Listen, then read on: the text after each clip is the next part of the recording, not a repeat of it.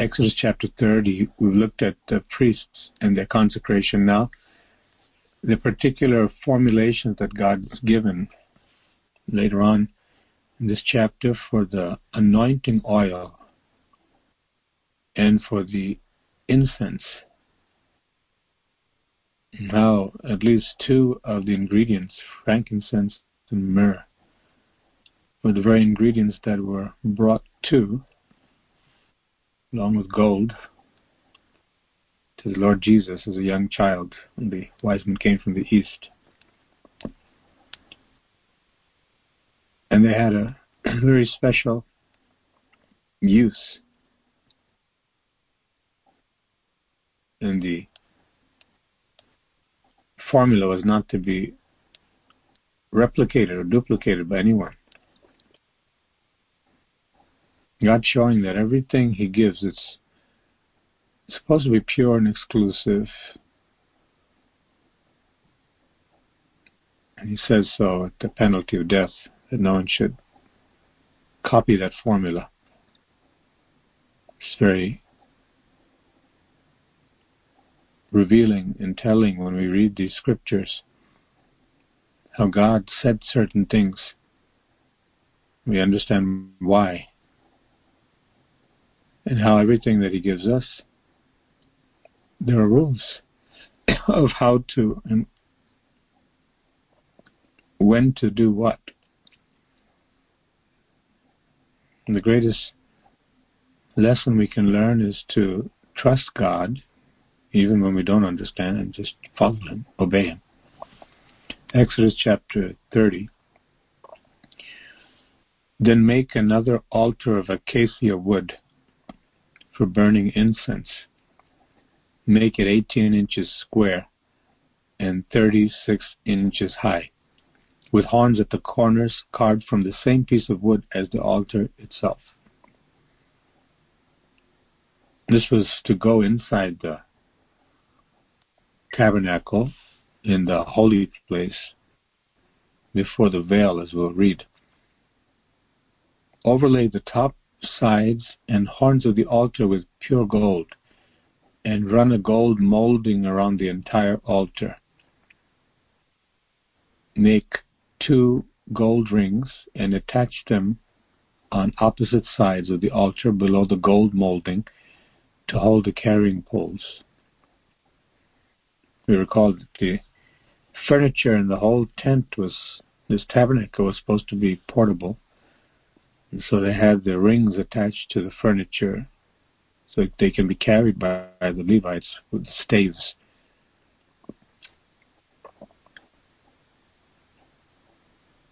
Make two gold rings and attach them on opposite sides of the altar below the gold molding to hold the carrying poles. Make the poles of acacia wood and overlay them with gold place the incense altar just outside the inner curtain that shields or veils the Ark of the Covenant, in front of the Ark's cover, the place of atonement. The atonement is the covering, it was a temporary covering of the people's sins. Incidentally, the Day of Atonement for the Jews in 2021 is actually today. Today is the most solemn day of the whole Jewish calendar. This biblical observance called Yom Kippur, Day of Atonement. And today's the day. This year it falls on September 16th. And uh, it normally falls somewhere between September and October, I believe in the seventh month of the Jewish calendar called Tishri, from what I recall. But the eve of Yom Kippur was yesterday, and uh, for some 25 hours is supposed to be observed with it being a Sabbath but not a day of rest for recreation, a day of rest for reflection. And with fasting and with a great crying out to God for forgiveness. And of course, in our discussions, we've understood that it's a day in which the people were to watch a high priest and only the high priest go behind this veil that's in front of this altar of incense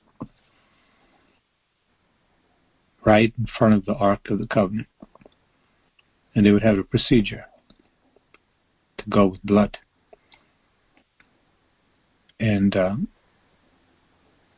the Lord Jesus is our faithful high priest.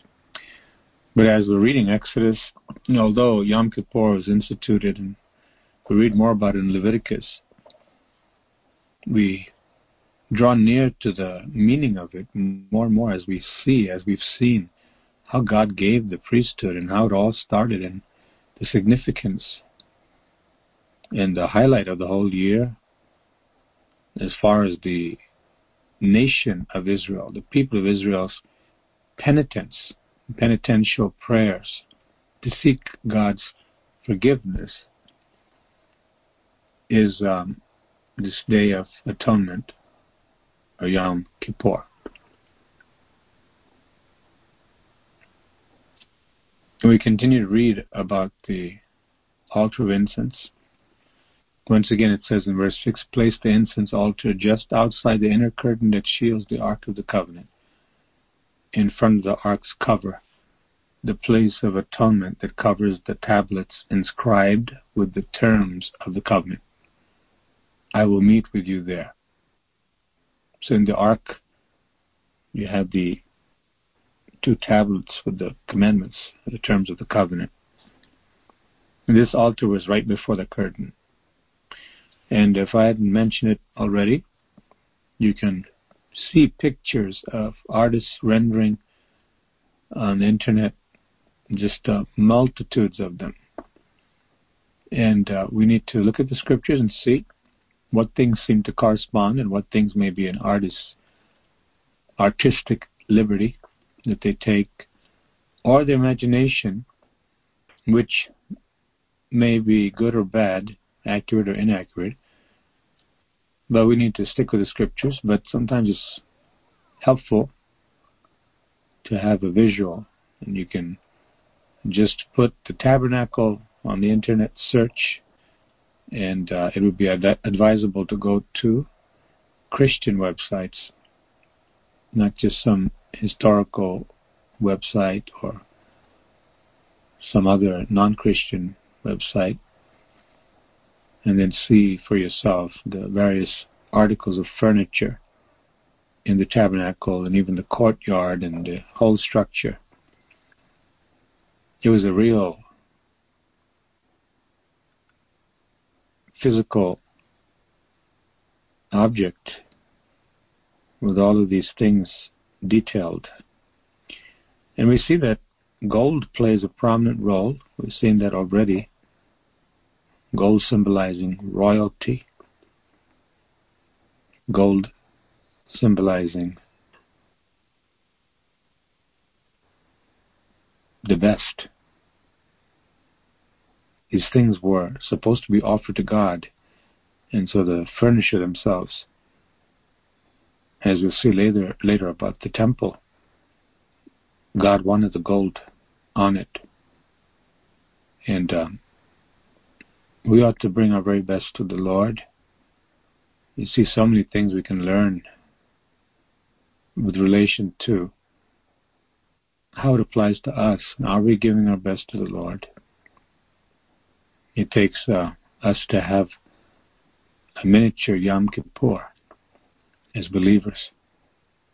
To have a day, an hour, maybe a week of reflection, to see how my life is going and what changes God wants me to make so that I can give my very best to Him. Is there any kind of prayer that I offer symbolized by this incense on the altar of incense that doesn't have the formula, quote unquote, that God wants? The Lord's Prayer is a formula of sorts, but also we have many, many principles God speaks with regards to prayer, and it's a model prayer. But we can pray all kinds of prayers with supplications, thanksgiving, petitions, intercessions. The question is, am I following the Lord's principles? Am I giving my very best? Am I paying attention to see how God wants me to pray? Am I following God's program, God's formula? He has given everything, just as we see how He's so intricately designed everything, the plan, the blueprint. He very diligently and patiently communicated that so that they couldn't go wrong. Because if something was wrong with the priest or with the furniture, the construction, the way the things are supposed to be offered, if something had gone wrong, it would mean that people could not come near God. They'd be alienated. It would also mean that uh, people are guilty, would be put to death. That's how sacred it is and how very carefully they needed to pay attention to the details. We have the mercy of the Lord Jesus Christ as believers, but still we need to be careful to follow Him because if we don't, we damage ourselves and other people. So we remind each other under the great grace of God, knowing that God communicates everything, even the warnings, out of a great heart of love we can remind each other and we can be patient with one another at the same time um, caution one another that we need to do the right thing by God. Make the poles of acacia wood and overlay them with gold. Place the incense altar just outside the inner curtain that shields the Ark of the Covenant. We're in Exodus 30, verse 6. In front of the ark's cover, the place of atonement. It covers the tablets inscribed with the terms of the covenant. I will meet with you there. Every morning when Aaron maintains the lamps, he must burn fragrant incense on the altar. And each evening when he lights the lamps, he must again burn incense in the Lord's presence. Obviously, as we had mentioned, this is representing the prayer, the continual communion with God. Revelation, again, we see the prayers of the saints went up as incense to the Lord. This must be done from generation to generation. Do not offer any unholy incense on this altar, or any burnt offerings, grain offerings, or liquid offerings. Once a year, Aaron must purify the altar by smearing its horns or anointing its horns with blood from the offering made to purify the people from their sin. Once a year. This will be a regular annual event from generation to generation, for this is the Lord's most holy altar. This is one of a kind. We had read regarding Abraham, the great patriarch, and Isaac and Jacob, that they built altars. They took stones and they made altars to honor the Lord and sacrifice and worship and commune with God. God has taken all of that, but now He's made this provision for a tabernacle, a central location. It was truly the center in the formation of the settlements of Israel, the tribes, as they were moving forward in the desert. It would be the center, the little literal center. And this was the altar, the most holy altar of the Lord. It was rather small when you think about the size of the tabernacle itself.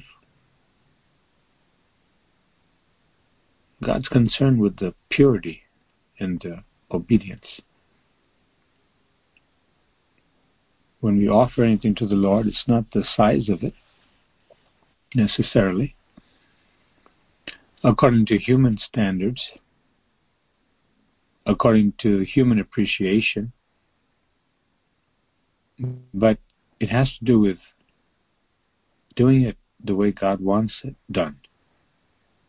By obeying Him and trusting that this is what He wants. Someone says, Can salvation be so simple as that? Yes. He has made the way that simple, that whosoever calls on the name of the Lord shall be saved. They have to believe, they have to repent, but cry out to the Lord sincerely, God will come. That's how God is. And uh, a prayer like mine, so small, in the heat of desperation, an utterance so tiny, maybe few words, maybe one sentence, coming from the heart, and a heart that trusts God and obeys God, when everything seems to be falling apart. Can my prayer be valuable in the sight of God? Yes. If the Lord says the sparrows are valued so much and we're more valuable than them, God takes such good care of them, but He says you're more valuable.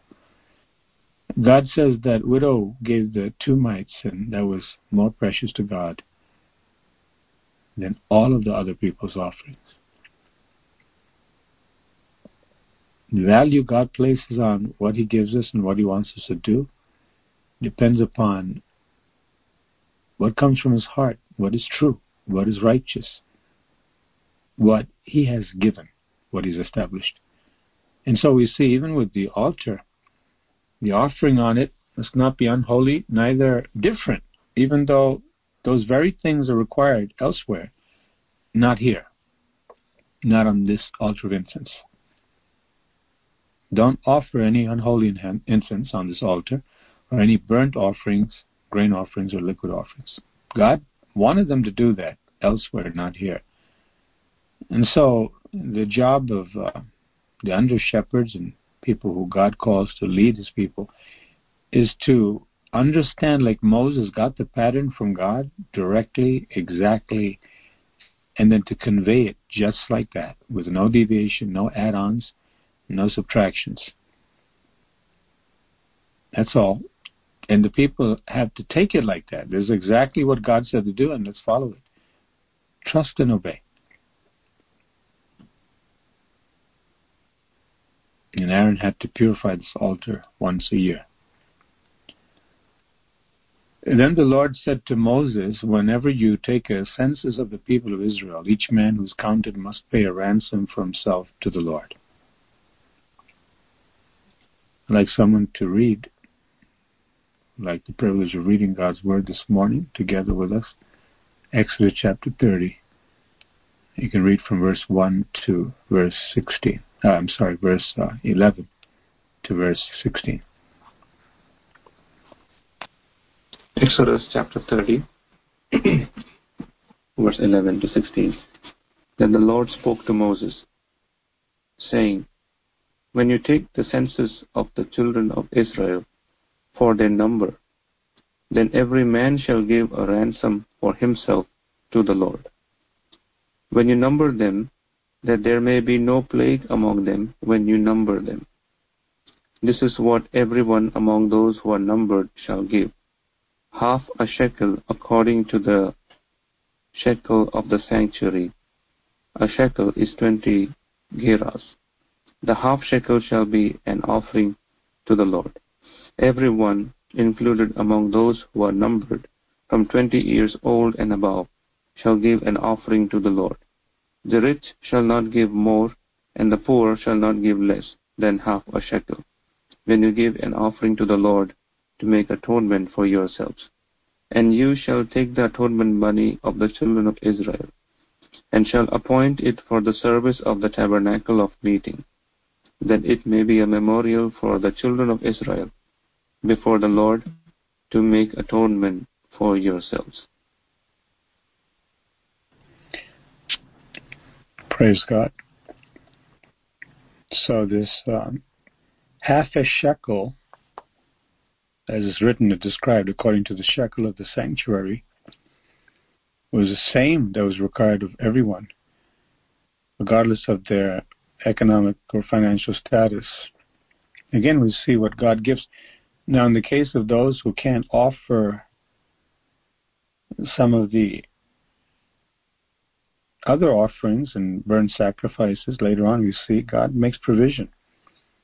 He says, if, if the people are poor, then the turtle doves can be offered. But in this case, we don't see that. So we see through the scripture that God doesn't have one uniform way all the time regarding every aspect. But in other situations and concerns, it has to be the same for everybody. Similar to if we would grow up in a family where there's order and the parents are sensible, certain things are uniform for everyone, but then there are adjustments made depending upon the child's capacity or age with regards to house rules, chores. But certain things are a no no for everyone, and certain things are a yes, yes, quote unquote, for everyone. And we can readily understand that as far as respect and as far as obedience. And so we learn just like someone would go to school, any grade, whether a small child beginning its education, public education,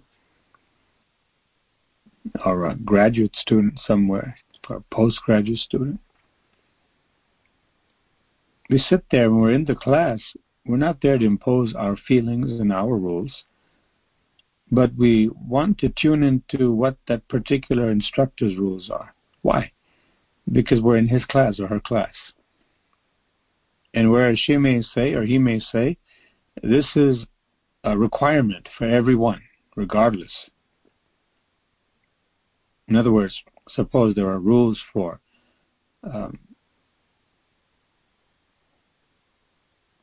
certain style of writing Everyone has to meet that standard, whether it's APA or whether it is some other kind of formatting format. They have to follow it because that's a requirement. That's the standard of the university. But then within that class also, the teacher or the professor or the instructor may say, well, this person is coming from a background that's not so uh, much of what the others have. They're from abroad, and so I will work with them to bring them up to speed on other aspects. Or there can be a project that is has been modified by the instructor to enable the student even at the elementary school level, to do what? Demonstrate their proficiency in the subject. It may be different than for the rest. So within that, there's that latitude and authority. And so we're able to understand these things in life, but often when people come to the Bible, they get very confused over nothing. Because they don't want to respect God or they don't understand that we need to listen to everything God says and adjust ourselves to the Word, not try to make the Word adjust to us, because His Word is life. So even within these prescriptions, they, they were simply to follow. With a half shekel as an offering to serve as a ransom for every soul You see 20 years old and above, both the rich and poor, not less than half a shekel.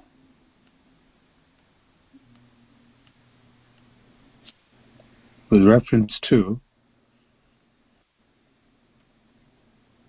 the fruit of the Spirit, God's righteous requirements,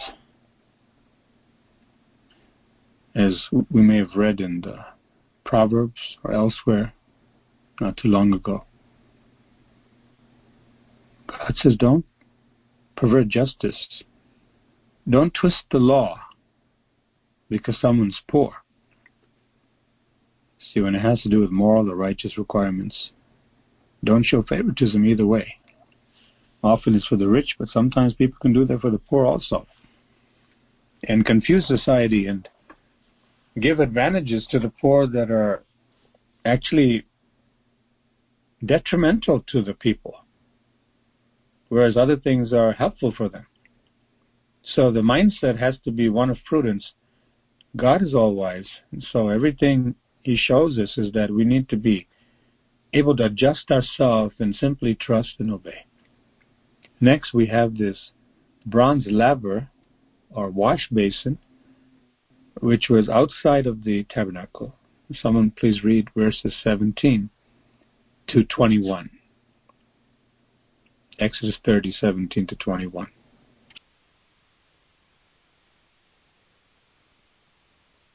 Exodus 30, verse 17 to 21, NLT version. Then the Lord said to Moses, Make a bronze wash basin with a bronze stand. Place it between the tabernacle and the altar and fill it with water. Aaron and his sons will wash their hands and feet there. They must wash with the water whenever they go into the tabernacle to appear before the Lord, and when they approach the altar to burn up their special gifts to the Lord, or they will die. They must always wash their hands and feet, or they will die. This is a permanent law for Aaron and his descendants to be observed from generation to generation. Praise God. Praise God. And that washing, of course, is not a regular washing in the sense that the way God sees it and the way He brings it out is that this wash basin or laver of bronze was for the priests to wash their hands and feet. They had to be purified. So they'd be purified by the blood of the sacrifices that makes an atonement, but they're also purified by the washing with water they're also anointed. All these things are involved in the preparation for the person to come near to God. And in other religions, we mentioned the other day, there are rather strict guidelines, whether Islam or Hinduism, depending upon how orthodox they are, quote unquote, according to their own belief system. But there are such intricate, meticulous instructions and procedures. In Islam, some would argue that in the purest form of the religion, they had to hold their arms a certain way when they even washed their hands. They had to hold, have their elbows at a certain angle and do certain things a certain way. Now, this is the living God. Of course, the devil will try to imitate many things, but it'll be dead, of course, no life. But the living word, which the enemy will try to counterfeit, has regulations here in the Old Covenant. And they were risking their lives if they didn't wash before they ministered. Very clearly showing the purity that was required. How strongly God valued that and how dangerous it was for the people to ignore that. And so it is in our lives. As believers, we can say, what's the big deal? What's the difference? It's just water. I don't see it being any special water. It's the regular H2O. H2O. And these are human beings. Yes, they have their they have this office of a priest or high priest, but they're washing something that we all do. We wash our hands and our feet too from the dusty roads that we walk. The ancients could have said. But again, this was something done at a certain time in a certain way for a certain purpose that was far more heavily orientated than anything else that people could imitate. So it was a very, very sacred thing. And it symbolized, as we read in the New Testament, it talks about water not being able to wash away sins. But this symbolized the washing that needs to happen. If all believers are priests, a kingdom of priests, all Israelite people were called that when they came out from Egypt by God, you're a kingdom of priests, then all believers must make sure they're pure when they approach God. And someone says, well, isn't that the reason we come to God when we're not pure, so He can make us pure? Yes, but once He makes us pure, we're responsible to stay that way by His grace, but we have to do our part. We have to leave certain things and embrace certain things. God gives us a, a duty, a job to do, to stay undefiled, and we have to do it. And we can't presume to come to God and not have that great searching of heart, as the Bible calls it, to see if there's any wicked thing and make sure we deal with it. We can't come to God pretending they had to wash. They had to be purified. This was one of the mechanisms of purification that God had set up. When they go into the tabernacle of meeting or when they come near the altar to minister, to burn an offering made by fire to the Lord, they shall wash with water lest they die. So they shall wash their hands and their feet lest they die, and it shall be a statute forever to them, to him and his descendants throughout the generations. God says in the New Testament, be holy, for I am holy. And he talks about abstaining from fleshly lusts that will destroy your soul, many other things.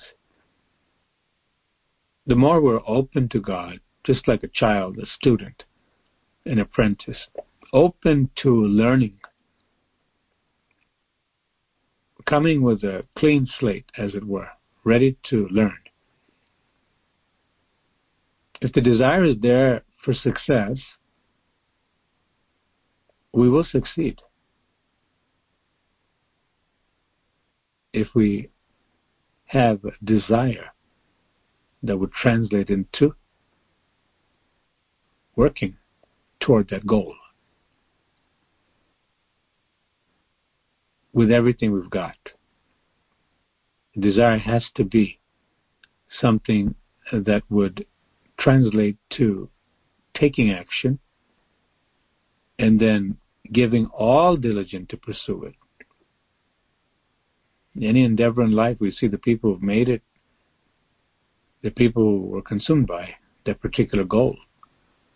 And so if we want to be perfect before the Lord and want to please Him, have fellowship with Him, and be like John, lean upon His chest to hear God's heartbeat, be so close to Him. God says you can all come.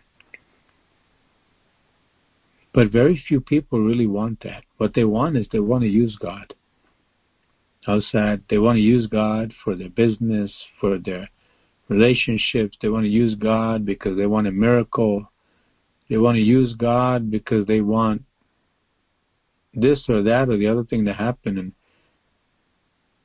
it's a sad kind of relationship. God in His mercy, He does things even then. He's so generous and gracious. But who would ever like to be in a relationship where somebody somebody would just come to you to get, get, get, get, get? It's not really a relationship. And so we must come to that point and say, I want to be close to the Lord. That's my primary objective in life. That should be the objective of every single human being because we're made in the image of God for God. All things are made by Him, through Him, for Him. We belong to Him. It's right for us to desire God more than anything else and anyone else. It's right for us to be consumed with a passion for Him. It's wrong to have any other agenda to compete with that. And that's where trouble happens all the time. A believer can go through suffering while they're faithful to the Lord, loving God, but they will always come out on top. That's God's design because He's faithful to the person who will be faithful to Him. And He will make sure that person comes through. No matter how dark it seems, how dismal, how treacherous the road, even in the valley of the shadow of death, God will be there for us. He will bring us through. But not to the one who has other gods and other loves and says to God, God, you got to do this for me. You have to do this for me. And if you don't, I'm going to just go cold on you, God. We can't do that. We have to come to God and treat Him as God. He's the Almighty God. And He loves us. He's not only all powerful and all wise, He's all loving. We just need to abandon ourselves to Him and how that looks like, or what does that look like? Is abandoning ourselves, paying careful attention to what He says, and do everything He says. The Lord says it's not hard to do. Depends upon the person, doesn't it? Person who goes to school and said, "Oh, math is hard, English is hard, social studies is just too much, all too much these dates and figures and wars and I rather read the little funny cartoon on the back of my bubblegum wrapper while I sit in science class. Say that child is quite foolish, does not even know the purpose for which he or she's been brought to school where other kids are excelling and they're going on to their careers and trades and whatever they learn to have a successful life, at least in the eyes of man.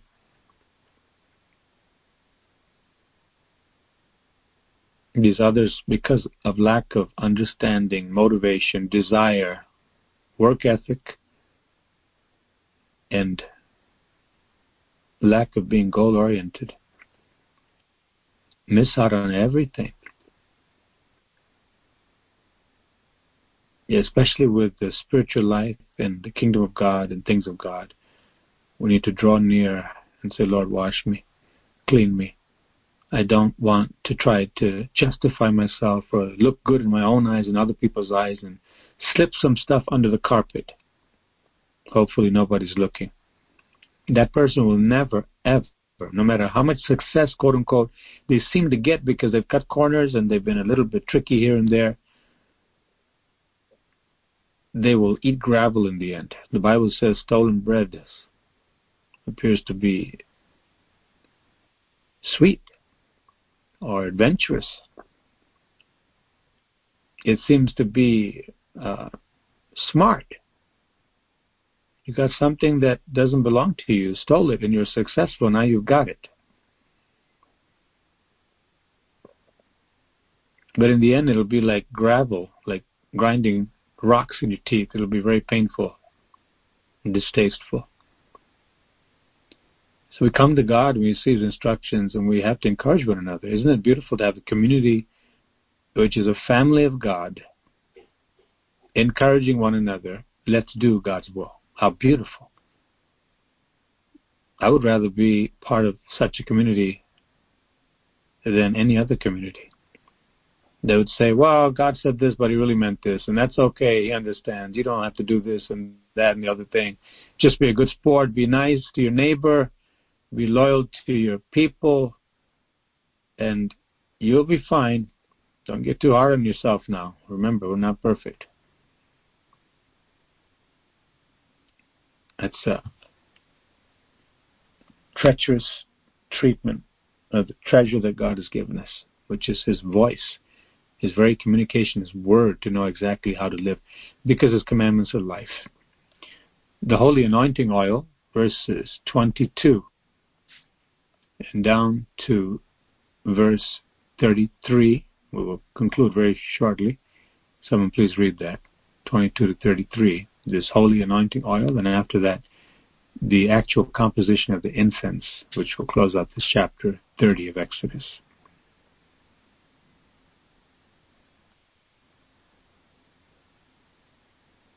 So someone can read 22 to 33 of Exodus 30.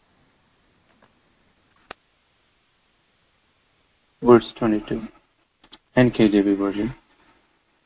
Moreover, the Lord spoke to Moses, saying, Also take for yourself quality spices, 500 shekels of liquid myrrh, half as much sweet smelling cinnamon, 250 shekels, 250 shekels of sweet smelling cane, 500 shekels of cassia, according to the shekel of the sanctuary, and a hin of olive oil. And you shall make from these a holy anointing oil an ointment compounded according to the art of the perfumer. It shall be a holy anointing oil. With it you shall anoint the tabernacle of meeting and the ark of the testimony, the table and all its utensils, the lampstand and its utensils, and the altar of incense, the altar of burnt offering with all its utensils, and the laver and its base you shall consecrate them that they may be most holy. Whatever touches them must be holy. And you shall anoint Aaron and his sons, and consecrate them, that they may minister to me as priests. Praise God.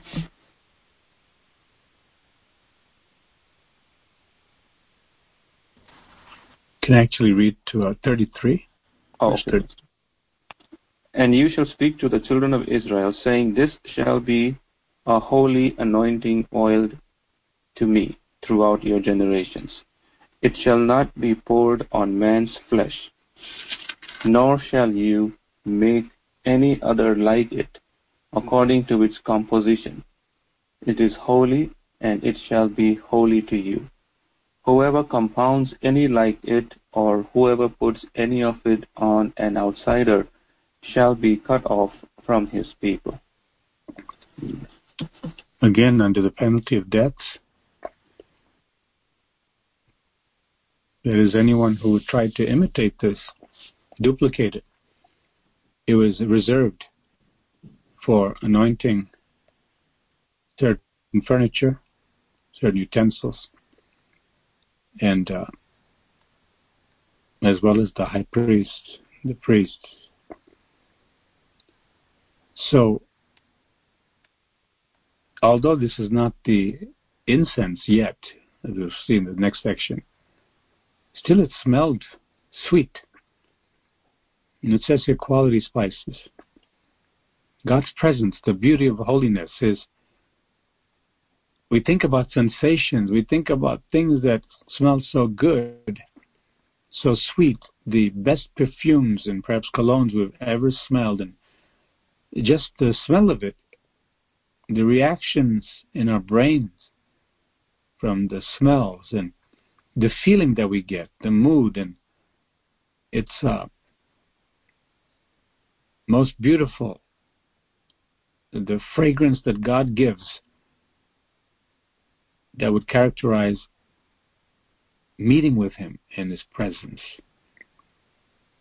There have been people in our very church here who've been here or are here now in the meeting, including myself, who during a time of prayer have smelled sweet fragrance which no human being brought into that atmosphere. And looking around, where is this, is this coming from? Even moving over to see if it's from some human being, it's not. God's presence. in our family, we've had that experience a number of times. And other people in the church have had that experience. They've testified in years past. God's presence. There, there's a. It's not just seeing dazzling light and stones, gemstones, and seeing smoke, as Isaiah saw in Isaiah 6, and feeling in the body this trembling with rejoicing, and hearing the most beautiful music. We've heard that too, music that we did not produce with any instrument during the worship. Heavenly invasion and exposure. It's from heaven. And uh, it's not just the sights and the sounds. There's an aroma, there's a fragrance. God is beautiful. His presence is beautiful. We'll be in our new glorified bodies. Would you not think that we would have the ability to smell? God Himself has that ability. How beautiful. It's a picture of that. But also, as the Bible says in the New Testament, no doubt, having these things in mind, the apostle writes by the Holy Spirit, we are the fragrance of Christ. Is a spiritual fragrance. How? By the attributes and the character qualities of God within us when we yield to the Holy Spirit. We're the most beautiful people in the whole world. God's beauty, His glory goes with us, and the fragrance of Christ gets spread around. It's true, others it'll be the smell of death because they're not worthy. In other words, it'll be a stumbling block.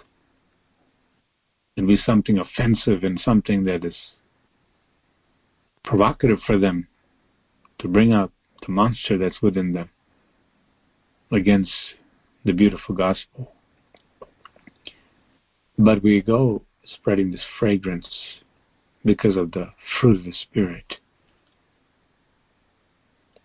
Now, the incense is something that we would readily expect to be aromatic in the best way. Let's read that, verse 34 down to the end of the chapter, verse 38. Someone please read that.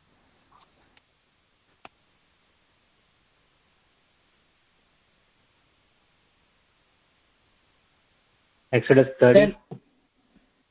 Go ahead, sister.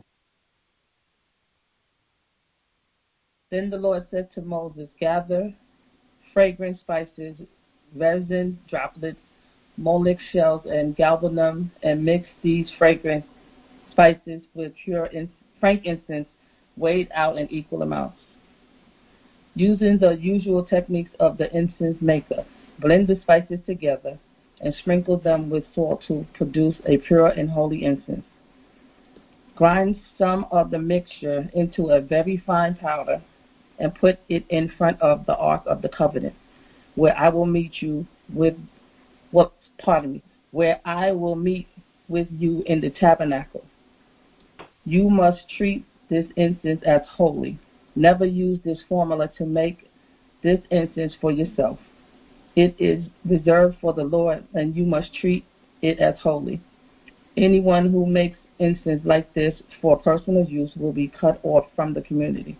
Amen. Amen. All of these particular ingredients, when you look at the original Hebrew, they're they're all aromatic what we see in the King James, it says stacked or stacte and onycha and galbanum.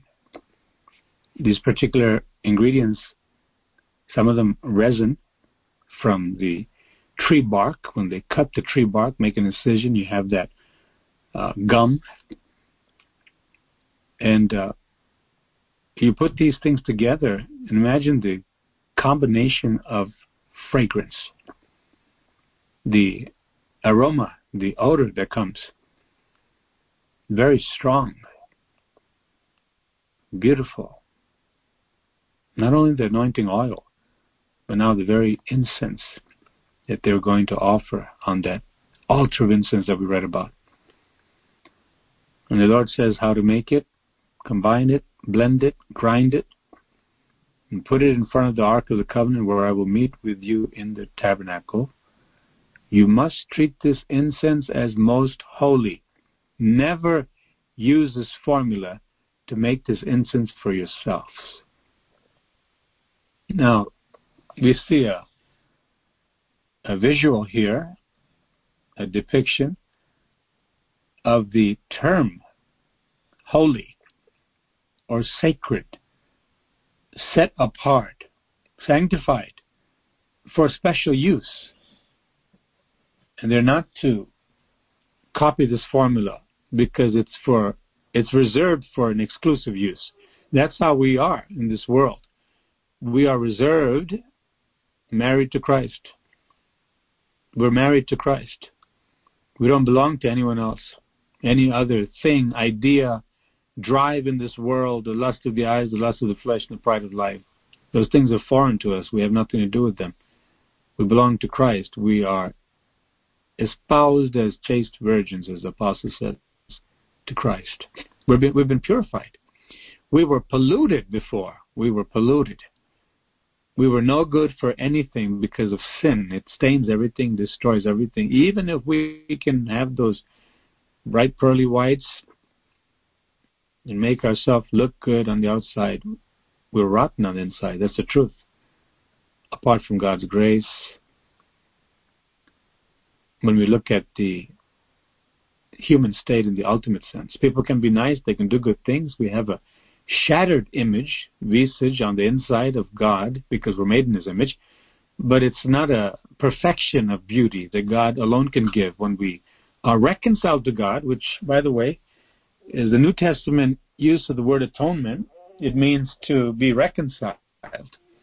We are brought near to God. This whole treatment of the tabernacle, the furniture, the priesthood, the apothecary, or this formula of making incense and anointing oil, all of it has to do with drawing near to God. God says, you got to be washed and purified. I can change you. Hallelujah. Thank you, Jesus. I, God says, I can change you. No matter how bad you've been and how bad you have treated others, no matter how bad you feel about yourself. It's not that we pat ourselves on the back and look for moral support from other people who are also messing up. But we can come to God with our guilty feelings, with our estrangement from Him, alienation from Him, and say, Lord, will you have mercy on me? And He will. And He cleanses us, and He takes us, yes, that phrase that we've heard before, from the gutter most, from the lowest to the uttermost to the highest, from uh, being nobodies with reference to eternal life, the city of the living God, the family of God, have been brought to sit with Him and with His princes that's what God has done for us. We can draw near with full assurance. Why? Because we've been washed by the blood of the Lamb. We have been washed by water in baptism in a total covenant to God. No competition, not setting our foot anywhere other than the true house of God, not fellowshipping with other people who claim to fellowship with God who are not even born again.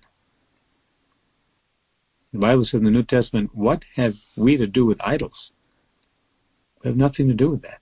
Anything that is contrary to the faith that God says in the Bible, being born again people, truly born of the Spirit by the blood of Jesus, and following not man's tradition, but God's word, those are the people that we need to be with, period.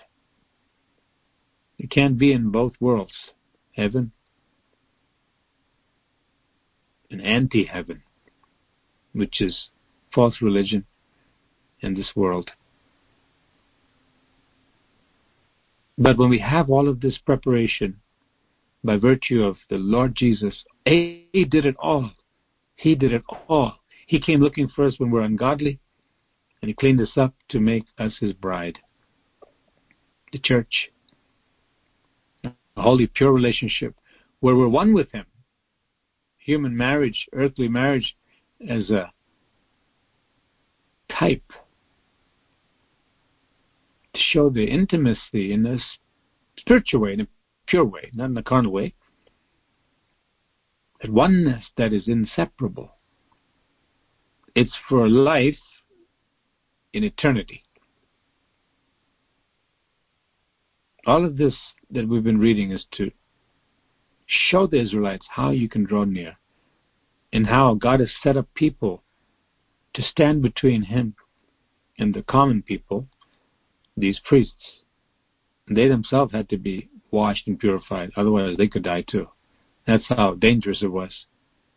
Our God really, truly is a consuming fire. His nature is not to go burn up everybody. His nature is holiness, and that holiness will burn up anything that's unholy because it's not of Him. It's evil. So God takes care of the evil in His great heart.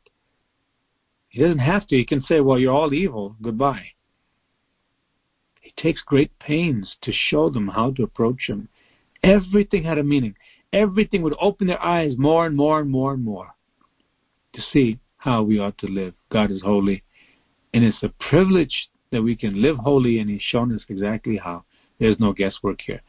No one had to guess anything over here on how to approach God. He never hid something and said, "Well, too too bad. You trespassed over here, even though there are no signs. Now you're in jail." No, God is very, very clear. He's very fair. And beyond that, His mercy comes through even when we're guilty. Hallelujah. We can be forgiven. But we ought to read this as we conclude with that connection to what we have in Christ and treat it very sacred and encourage one another to be holy people to conform to the way Jesus would live and talk and think and act because he's living inside of us. Why should we think to be any different? Doesn't make any sense. If he's living on the inside of us, if it is Christ that lives, no longer I, that's what should be manifested. And if we encourage each other in that way, in a holy way, which is foreign to most of the church communities today, then perhaps we'll be more diligent when we read the Word of God and we can be open to God's Spirit working in us all the more. We'll be amazed how much we can grow spiritually when we hear the truth and we fellowship with people who love the truth because of God's love, who know God's power and His instructions not only valuable to do it right and get success, but to live and not die, and to live the abundant life. We have the fragrance of Christ. We've been anointed in this sense that He Himself has placed His Holy Spirit to live within us.